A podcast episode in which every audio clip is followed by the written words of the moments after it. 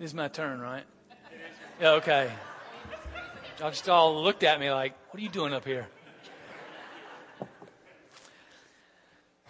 It is our uh, pursuit of God's ambition to one one day be before our Creator with that fullness of freedom and grace and love and, and joy. What we seek to have a taste of as we gather um, together.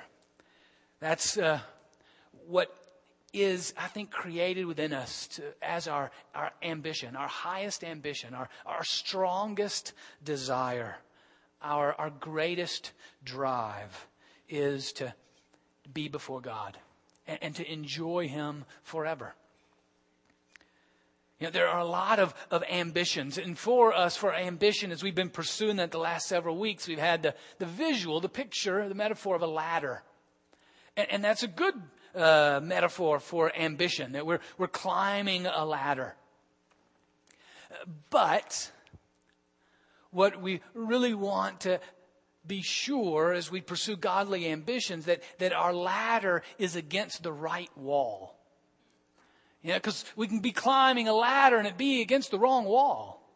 And we can work all that we need to get to the top and then find out that at the end it's destruction.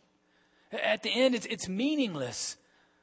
And and miss out on the, the, the beauty and the, the glory that, that God would have. You know, you, you we've talked about how there each one of us also have ambitions within us. Ambitions in accordance with our gifts and abilities and passions that God has given to us.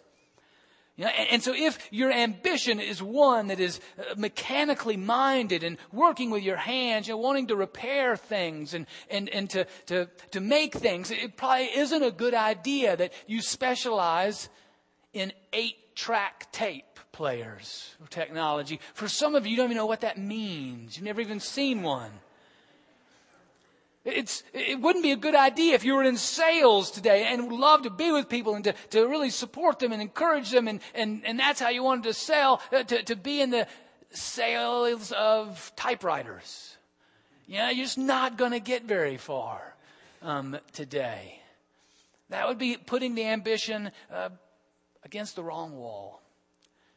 You know, we can have an ambition uh, that to, to climb the, the, the highest peak at Mount Everest. Well, and you can do all the training, get all the, the equipment, get the right team in place. But if you start at the base of the wrong peak, then it doesn't matter because you get to the top and you're going to say, oops, there, there's the tallest peak right there. And so we, we've been pursuing God's ambition because we want to be sure that that desire within us to climb, that desire to make our way, to, to have an impact, we, we want to be sure it's against the right wall. That when we, we start the, the, the journey, we're at the base of the right peak.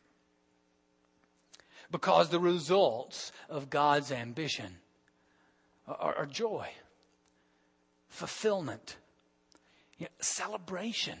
A satisfaction of of being and doing who we were created to be and what we were created to do.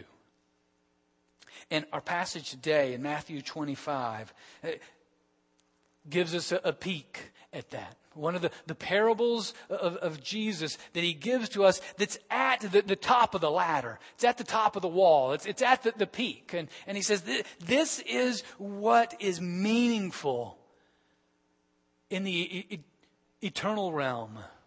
This, the, these are the, the values of God, in a sense, the, the values of heaven.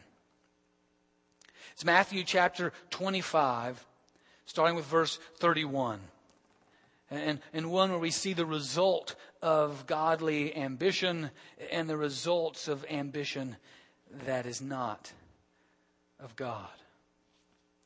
It's found on page eight oh seven in your pew Bible. You can turn there, or if you got it on your phone or iPad, whatever, flip there, whatever you want to do. Matthew twenty-five, verse thirty-one. It, it, just be sure if you got it, it's on your iPad or phone, that that's the only thing on um, right now.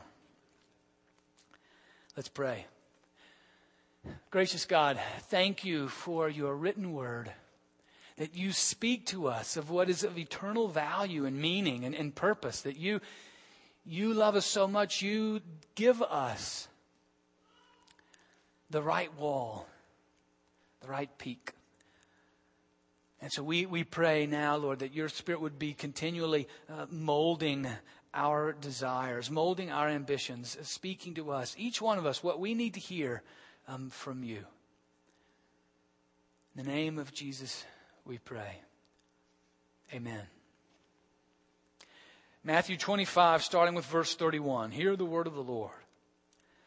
When the Son of Man comes in his glory, and all the angels with him, then he will sit on the throne of his glory. All the nations will be gathered before him, and he will separate people one from another, as a shepherd separates the sheep from the goats. And he will put the sheep at his right hand, and the goats at the left. Then the king will say to those at his right hand, "Come, you that are blessed by my Father, inherit the kingdom prepared for you from the foundation of the world. For I was hungry, and you gave me food. I was thirsty, and you gave me something to drink. I was a stranger, and you welcomed me. I was naked, and you gave me clothing. I was sick, and you took care of me. I was in prison, and you visited me." Then the righteous will answer him, "Lord, when was it that we saw you hungry and gave you food, or thirsty and gave you something to drink? And when was it that we saw you a stranger and welcomed you, or naked and gave you clothing? And when was it that we saw you sick or in prison and visited you?" And the king will answer them, "Truly I tell you, just as you did it to one of the least of these who are members of my family, you did it to me." Then he will say to those at his left hand, "You that are accursed, depart from me into the eternal fire prepared for the devil and his angels. For I was hungry, and you gave me no food. I was thirsty, and you gave me nothing to drink. I was a stranger, and you did not welcome me. Naked, and you did not give me clothing. Sick and in prison, and you did not visit me." Then they will also answer, "Lord, when was it that we saw you hungry or thirsty or a stranger or naked or sick or in prison and did not take care of you?" Then he will answer them, "Truly I tell you, just as you did not do it unto one of the least of these, you did not do it unto me." And these will go away into eternal punishment, but the righteous into eternal life. This is the word of the Lord. Thanks be to God. Now, there's three three basic items as we, we look through this passage. One is highlights with clarity a godly ambition. Uh, what uh, is at the, the, the top of the wall, in a sense. Highlights then, uh, secondly and thirdly, the results of when those live into those ambitions, and the results when we don't. Now, the godly ambition is rather clear. This is what God desires. This is what God has created for us. This is what, what God longs for us to participate in, because it, it, this is in line with God's nature. This is in line with the, the values of heaven. It's when we care for those who are in need, those who are broken, those who are lost. That's what he celebrates. That's the the ambition that God desires for us, to, to reach out to those that are oppressed and, and, and marginalized, those that are, that are on the fringe, those that are friendless.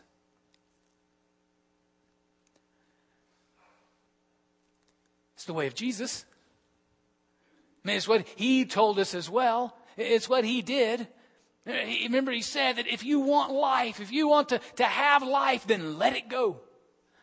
Give it away. Because if you, you try to keep it, if you try to hoard it, then you're going to lose it. But if you want it, if you want life, then, then give it away. That's what James said in the beginning of his letter, where he said, "What is true religion but to care for the widows, for the orphans?" In a sense, in the first century, the poster children of those that had no resource, no power, no voice in their day. Let's look again at the, at the passage. Uh, when Jesus, telling this, this parable, the, the, the king then tells to, to those on his right hand, "Come, you that are blessed by my Father, inherit the kingdom prepared for you from the foundation of the world." I mean, this is celebration, cymbals, band, orchestra, the whole bit. But look, listen to who the recipients are of this, this caring for others. "For I was hungry and you gave me food. I was thirsty and you gave me something to drink. I was a stranger and you welcomed me. I was naked and you gave me clothing. I was sick and you took care of me. I was in prison and you visited me." To, to which the, those that are hearing this and, you know, I appreciate this. It's really nice, but it, they're even honest. I would have just said, "Cool, okay, great, uh, whatever you say. I don't remember seeing you. Don't know what you look like. Maybe you had a beard or something, but I don't remember you." They were like, "Listen, we this is great and all the rest, but I don't remember giving you a cup of water. I don't remember visiting you in prison. I, I don't remember seeing you." To them, which Jesus says, "Truly, I tell you, just as you did it to one of the least of these who are members of my family, you did it unto me."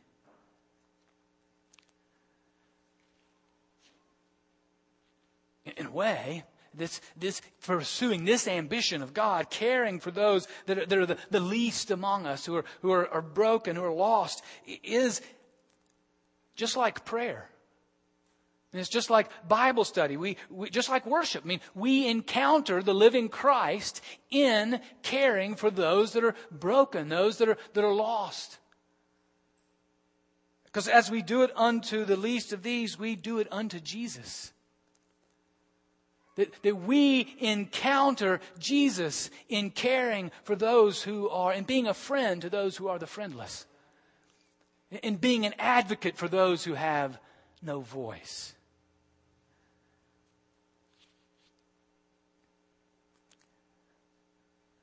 This is, in a sense, the end game, not only for those that are followers of Jesus, but, but for the church. How we care for the least and the broken. I mean, it's this ambition that is why we as a church participate in like the Interfaith Hospitality Network, where we care for families who are homeless. Because we're seeking to care for Jesus and to encounter Jesus in those interactions. It's why we, we come alongside tutoring uh, children in need of help, whether it's Treehouse or WizKids, to help them learn to, to read and, and to write and to add and subtract. It's why we, we host Hilltoppers, a meal once a month here during the day that the uh, for those that are in nursing homes and those that are elderly in our community. Because it's the, the one, one time that they can get out and enjoy a program and enjoy one another. Those that are largely forgotten. It's why at the, the block party we have a, a prayer tent. It's why we have a healing service uh, tonight. In order to encounter and come alongside those who are at this particular moment broken or hungry, lost, distraught, troubled. It's why we, we support global mission workers who go and, and take the, the good news of Jesus to those who've never heard his name before. It's why those who are at work in, in certain areas are even willing to face possible persecution to do that.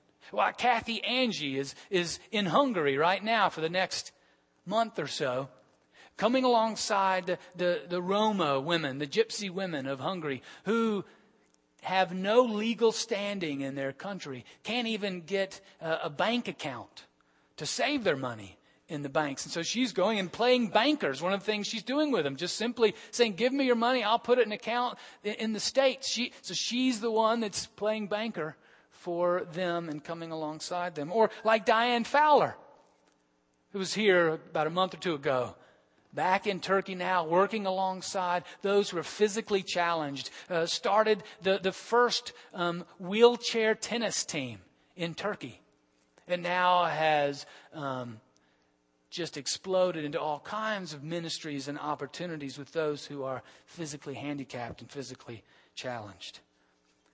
Because we, we seek to pursue this godly ambition. It's why we, we, we seek to, to come alongside those, particularly in need, whatever that might be in this particular moment. The godly ambition is to, to live our lives in the ways of Jesus, to care for those who are hurting right now. Now, I almost didn't read the second part of the passage, you know, the part about the judgment, because that's just sort of not cool today, you know.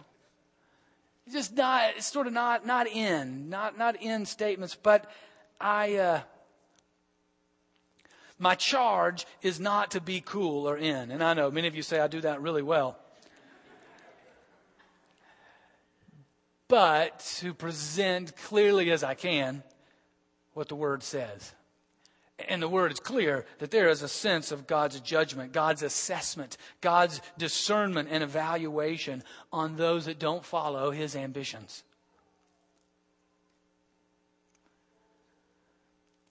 But really, I want to offer to you that God's word of judgment for us right now, for anyone who reads it this side of judgment, is really good news. If I'm driving along the car and I hear on the radio, you know, there there is construction on seventy-five and the, the bridge is backed up all the way to Minnesota, you know, then I'm really thankful that I hear that good news and say, well, you know, I think I'll choose another path. The, the, the pictures of God's judgment are warnings to us for our own salvation, for our own rescue,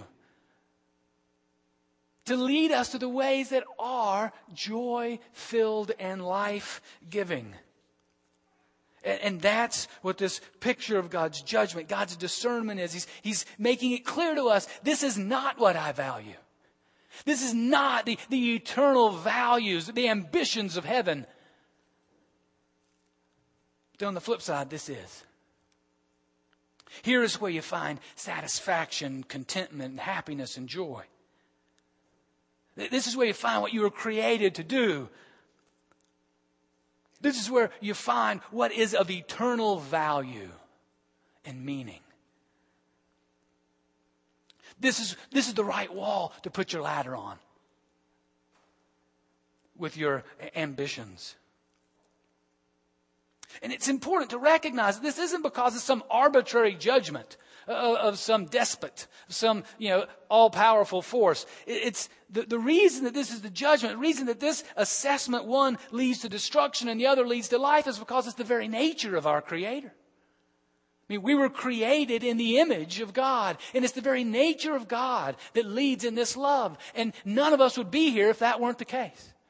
Because in the eyes of God, we are all broken, lost, hungry, naked, and in prison. And so we have received, this is the very nature of God that in Christ we get to participate in. And so if we are then participating in the very nature of the one who created us, then that will lead to a joy and a fulfillment and a satisfaction, a result of life to the full. That's why God uses such harsh, real terms. Because it's what is real. It's what is true. It's in Hebrews twelve that we're presented with that very nature that uh, of Jesus in that way. Hebrews twelve, verse one and two. Therefore, since we are surrounded by so great a cloud of witnesses, let us also lay aside every weight and the sin that clings so closely, and let us run with perseverance the race that is set before us. Looking to Jesus, the pioneer and perfecter of our faith, who for the sake of the joy that was set before him endured the cross, disregarding its shame, and has taken his seat at the right hand of the throne of God. For the joy that was set before him, the results of joy. And it's not just that, that joy when we see him face to face. But even in this life, there is, there is joy that we encounter. Again, that, that, that taste, that, that, that peak of that joy. I was just talking to Ed Loop, and, and they, they went to, he and, and Shannon and uh, I think it was Moses, went to go see Joseph, who's in prison. Um, and I can never say Chillicothe, is that how you say? Okay. And you know, and they're you know, all uh, members here. And, and Ed was saying, you know, we go thinking we're going to encourage Joseph, that we're we're going to support him and help him. And it never fails that after we visit Joseph, we leave more joyous than when we arrived. And there are times when, as we are, are climbing the ladder of God's ambition, of, of caring for those in our midst in real concrete ways, that that's the case. There are other times that it isn't. That doesn't make it any more real and true that that's the ambition of God for us. The other great news about this, that this is God's ambition for us, is that anybody and everybody can do it. Amen. Anybody and everybody can do it. It, it does not take a certain mental capacity. It does not take a, a certain physical ability. You know, I, I've really always wanted to live close to the rim, if you know what I mean, in basketball. And, you know, love to be able to dunk a basket. It's just not going to happen. I don't care how much I train, how much I want to work. I don't care how many films I watch, what I read, and all the rest. It's just never going to happen. Don't laugh, because a lot of y'all are in the same place. You know, you, you might really want to be the, the star singer. You know, on X Factor or America's Got Talent or whichever one of the fifteen billion now shows there are like that. But yeah, it's not going to happen for me, and it's not going to happen for many of you. I've sat with you and sung with many of you. We give a joyous noise. But, you know, it's just, you know, we can want it and train and do all we want and learn the music, but it's just not going to happen. But when it comes to the ambition that God has for his church and for his people, everybody can do it. It does not take a special gift or a certain ability. We all are able to participate.